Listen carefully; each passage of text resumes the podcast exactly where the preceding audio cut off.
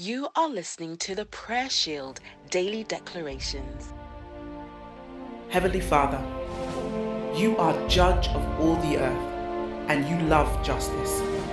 We decree that righteousness and justice will be upheld in the United Kingdom.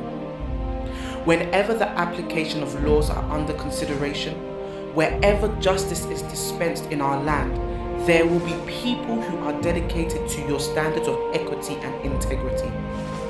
We declare that our judges and lawmakers will be people who employ God's perspective in decision making, with a servant spirit upon them and a heart to serve with transparency and accountability. We declare that they will be replenished with the grace of your Holy Spirit in the name of Jesus. Amen. Thank you for listening to today's daily declaration. We trust that you were indeed blessed.